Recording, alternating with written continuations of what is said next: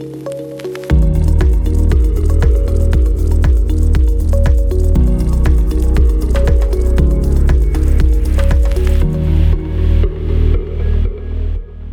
شغل قبلی تو ترک کردی؟ واقعا سوال نکته داریه و می‌تونه نتیجه یک مصاحبه کاری رو حتی تعیین بکنه اگر این اولین شغلی هستش که قصد دارید انتخاب بکنید بهتون پیشنهاد می‌کنم برید ویدیوهای دیگه من در مورد چالش های مصاحبه دادن رو ببینید ولی توی این مورد خاص اگر قبلا واسه کس دیگه ای کار کردید و حالا می‌خواید برید توی یک شغل جدید می‌خوام توی این ویدیو چند تا سناریویی که ممکنه پیش بیاد رو بهتون بگم و موانعش رو برای شما مشخص کنم.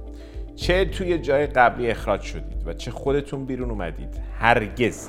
پشت سر شرکت قبلیتون و مدیر قبلیتون بدگویی نکنید. چون لحظه ای که این کار رو انجام می‌دید توی ذهن اون آدم این میاد که وقتی این شغل رو هم ترک کنه دقیقا همین حرفا رو پشت سر من هم می‌زنه. به هیچ وجه این کار رو نکنید.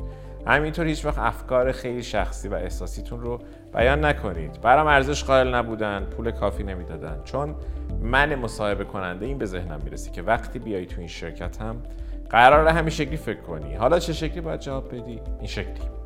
چرا شغل قبلیتون رو ترک کردید؟ خب من واقعا از کار کردن توی شرکت الف به جیم لذت می بردم مخصوصا سه سال آخرش که تونستم اون شرکت رو از نقطه A به نقطه B برسونم. اتفاقا کلی چیز یاد گرفتم کلی دوست خوب اونجا پیدا کردم. ولی دیگه به این نتیجه رسیدم که بیشتر از این ازم برمیاد. به همین خاطر اومدم کمپانی شما.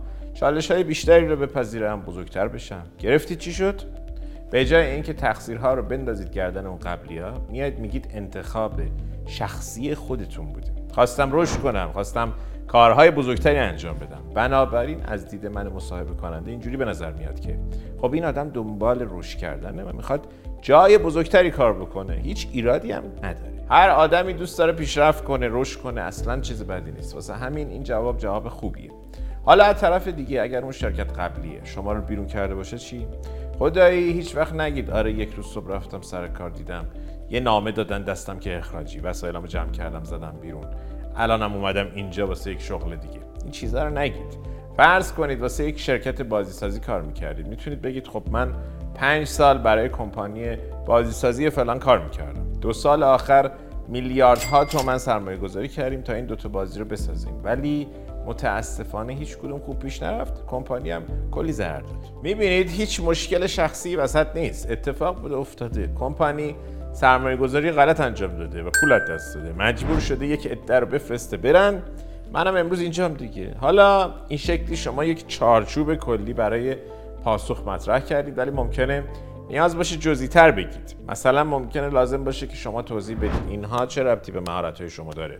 و واسه این کمپانی جدید چه چیزهایی قرار بگذارید رو میز. حالا یک سناریوی دیگه هم داریم که امیدوارم در مورد شما صدق نکنه ولی اگرم کرده باشه اینه که به مشکل و اختلاف شخصی برخوردید. دعوایی شده باشه با کسی دهن به دهن کرده باشید. اگر موردتون این شکلی بوده باید بگید چه چیزهایی رو قرار بهبود ببخشید تا خیال اون آدم رو راحت کنید که این اتفاقها قرار نیست اینجا هم بیفته و تکرارشن مثلا می‌تونید بگید من به مدت چهار سال معاون اون شرکت بودم توی اون بازه. فلان مقدار نتیجه گرفتم. فلان قدر توسعه ایجاد کردم. فلان قلمروهای جدید رو فتح کردم. یک روز مدیر احساس کرد توی چشمانداز جدیدش مهارت‌های جدیدی لازمه که نیاز به یک شخص دیگه است و نقاط قوت من دیگه با چشمانداز جدید همخونی نداره. به همین خاطر من تمام استعداد تجربه و دانشم آوردم توی این شرکت تا اگر بشه اینجا اونها رو به کار بندازم. همینو بس. خیلی خیلی ساده نگهش دارید. این شکلی نشون می‌دید که دارید مثل یک حرفه‌ای حرف می‌زنید و رفتار می‌کنید. زیادی احساسی نمیشید بعد و بیرا به بقیه نمیگید. خیلی منطقی توضیح می‌دید که این اتفاق افتاده. الان هم من اینجام دنبال این راهکارم. آویزون شما هم نشدم. خیلی عادی و طبیعی. البته مصاحبه کننده یک سری سوالات دیگه هم از شما خواهد پرسید که توی ویدیوهای دیگه بهتون اونها رو آموزش میده فقط حواستون باشه سر این یکی زمان زیادی صرف نکنید. همینجوری نرید بالای منبر پایین نیایید. لازم نیست تمام تاریخچه شرکت قبلیتون رو از ابتدای تاسیسش بیان کنید. اگر این روش برای شما کار کرد حتما این پایین برام کامنت بگذارید. این شکلی دیگه می‌دونید. وقتی ازتون پرسیدن چرا شغل قبلیتون رو ترک کردید چه شکلی؟ مثل یک حرفه‌ای جواب بدید.